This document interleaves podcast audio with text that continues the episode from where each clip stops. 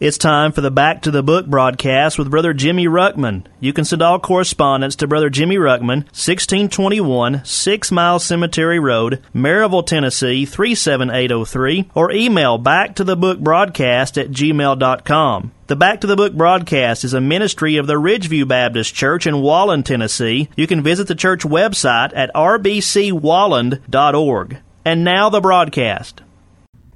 Once again, I'd like to thank you for tuning in to Back to the Book. Please take your Bibles once again and turn back to Jonah chapter 3. We're going to begin reading again in verse number 4. Jonah chapter 3 and verse 4. The Bible says, And Jonah began to enter into the city a day's journey. And he cried and said, Yet forty days, and Nineveh shall be overthrown. So the people of Nineveh believed God, and proclaimed a fast, and put on sackcloth from the greatest of them even to the least of them. For the word came unto the king of Nineveh, and he arose from his throne, and he laid his robe from him, and covered him with sackcloth and sat in ashes, and he caused it to be proclaimed and published through Nineveh by decree of the king and his nobles, saying, Let neither man nor beast, herd nor flock taste anything, let them not feed nor drink water. But let man and beast be covered with sackcloth, and cry mightily unto God. Yea, let them turn every one from his evil way, and from the violence that is in their hands. Who can tell if God will turn and repent, and turn away from his fierce anger, that we perish not? And God saw their works, that they turned from their evil way. And God repented of the evil that he had said he would do that he would do unto them, and he did it not. So far this week we've looked at how Nineveh believed God. They proclaimed the fast. In other words, they, they took the message seriously. Yesterday we looked how they humbled themselves before God. Now that it's necessary for us to do the exact same things if we're going to be able to be saved. We see that they cried to God. It says, it says, and cry mightily unto God, let them turn every one from his evil way and from the violence that is in their hands. They cried to God, they turned from their way, and they trusted they cast themselves, maybe I could say, to the mercy of God. They knew they didn't deserve it. Whatever came was what they were going to have to take because they deserved judgment and they knew it. But yet, somehow, some way, and where they heard from it, whether it was Jonah preaching to them or whether it had been just hearing about the stories from Israel from before, somehow this king knew that just a little bit about God, enough to understand that maybe there was mercy that could be had. That amazes me that they knew that. It, it had to either come from Jonah, although we see Jonah didn't want it to happen. It had to either come from him or it came from somewhere else. But somehow they knew that there was mercy to be had. All of this has really just been introduction I want to show you what the repentance did in their lives. I've, I've told you what they've done, but now I want to focus in just, just a little bit more and give you just really just a simple outline on what repentance ought to do, what repentance, true repentance, will do in your life. First of all, I see this repentance caused a change of heart. Repentance caused a change of heart. The Bible says in 2 Corinthians 5, verse 17, Therefore, if any man be in Christ, he is a new creature. Old things are passed away. Behold, all things are become new.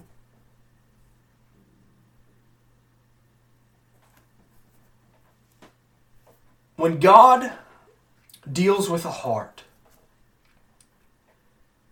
when a person is truly repentant, that repentance is a heart change.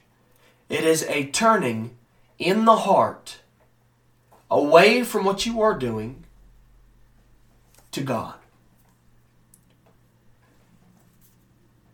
A perfect example of this is found in Thessalonians.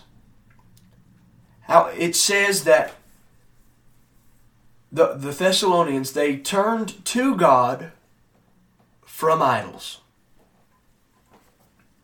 You can't hold on to both. When they heard the truth of God's word, they knew that they were guilty. They knew that they deserved the judgment of God because of their sin. There was no getting away from that. The change was done in their heart. See, a lot of people, uh, they think that repentance is, is simply emotion or sorrow I think repentance is just guilt and sorrow. Now let me let me say this. True repentance, as Brother James Jones says, I should say Dr. James Jones, um, he said it encompasses both the emotions and the will. I thought that was a good quote. But some people, they think repentance is simply just like a state of emotion of this heavy sorrow and heavy guilt that they just can't get away from. I want to say this when people come to God, you need to be very, very careful about measuring your experience to somebody else's experience. God deals with people differently. People, people's personalities are different. Some have lived in great deep sin. Others some children haven't been out in the world that much.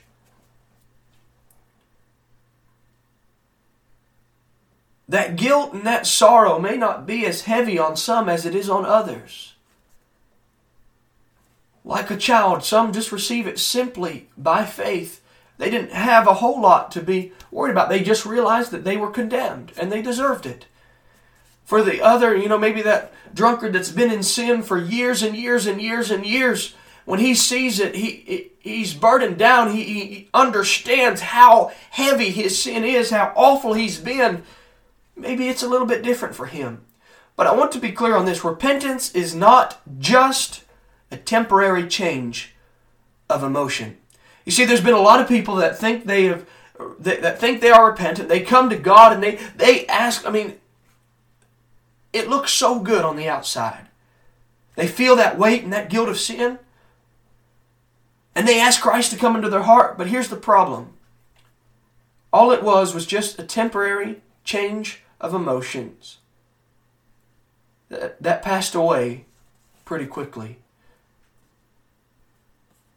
And the re, there, there's never any evidence or fruit in their life as they go on. But oh, they're saved, they say. They asked God, they prayed that prayer. They felt that weight not trying to make fun of it. But I promise you, when God moves in the heart, there is a change that is permanent. May I say, it's not just a temporary change of thought or a period of questioning that they're going through. It's not just a change of belief. Oh, I believe that Allah was God, and now I, or, or or, that, you know, Muhammad was his prophet, or all that. I believed in Islam. Now I believe in Christianity. Just a change of belief. Uh, we've already been on that somewhat. Is it intellectual or is it heart belief? Are you truly trusting in God in your heart? You see, God sees the heart. What a person looks like and manifests or feels on the outside what they say is not always a perfect representation of what's in their heart. Brother Jones also said this, and if you're into getting books, I would suggest you getting his book on the doctrine of repentance by Dr. James Jones Jr. It's very good, just well laid out on, on really the whole doctrine of repentance and just the importance of it. I, I would challenge you to get it if you could and read it. Because he does a much better job explaining it than even I can. But God's looking on the heart. He said this in his book. He said that many are wanting to be delivered from the wrath of God, but not from the pleasure of their sin. That is not repentance. It's an impossibility. When God saves you from his wrath, he also saves you from sin.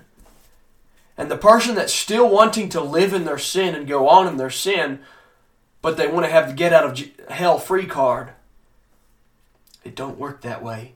That is not repentance. There was not a true change of heart there. There was not true godly sorrow in their life. It was an outward sorrow. Sorry over the consequences, not sorry that they did the actions. I hope that makes sense. God sees the heart. I say there was not only a, a change of heart, but there was a change in their attitude. See, I believe that repentance, it's it, the repentance is that change of heart, a heart turning from my sin to God. But there was a change of an attitude that was manifested immediately as well, that evidenced it. There was fear. A fear of God, a fear of that wrath and judgment that they knew they were about to face. There is next to none of that today. There is no fear of God. I believe it's in the Psalms. It says, The Lord looked out from heaven upon the children of men to see if there were any that did fear, that did seek after God. There wasn't any. There was none that sought after God. There is hardly anybody that fears God today. That's both in professing Christians and sinners alike, sadly.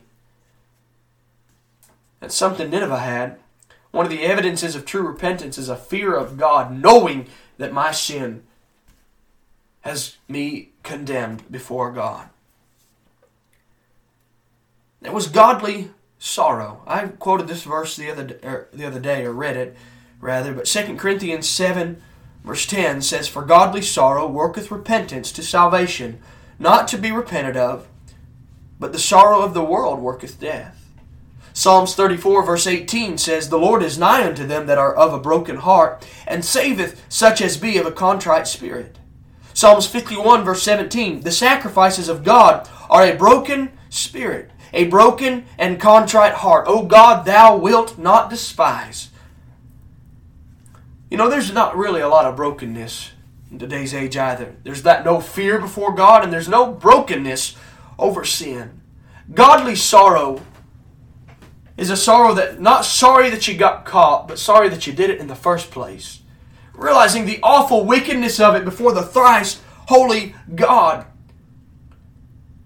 It's like the child when he disobeys his parents and realizes that he hurt his parents and it breaks his heart. Not sorry because he got caught, but sorry that he hurt his parents. That's the kind of sorrow we're talking about. We ought to be sorry, not that we got caught in our sin, but rather that we've offended a thrice holy God, somebody that loves us with all his heart, and yet we would sin right in his face. We'd have the audacity to do that. See the change in attitude. Where they once had no fear of God, now they feared Him. Where they once didn't care whether they sinned or not, they enjoyed it. Now they had godly sorrow over their sin, a broken heart, a contrite heart. They were tore up because of their sin. This is the change in attitude that is manifested in a truly repentant heart. You've been listening to the Back to the Book broadcast with Brother Jimmy Ruckman. You can send all correspondence to Brother Jimmy Ruckman, 1621 Six Mile Cemetery Road, Maryville, Tennessee, 37803, or email back to the book broadcast at gmail.com. The Back to the Book broadcast is a ministry of the Ridgeview Baptist Church in Walland, Tennessee. You can visit the church website at rbcwalland.org.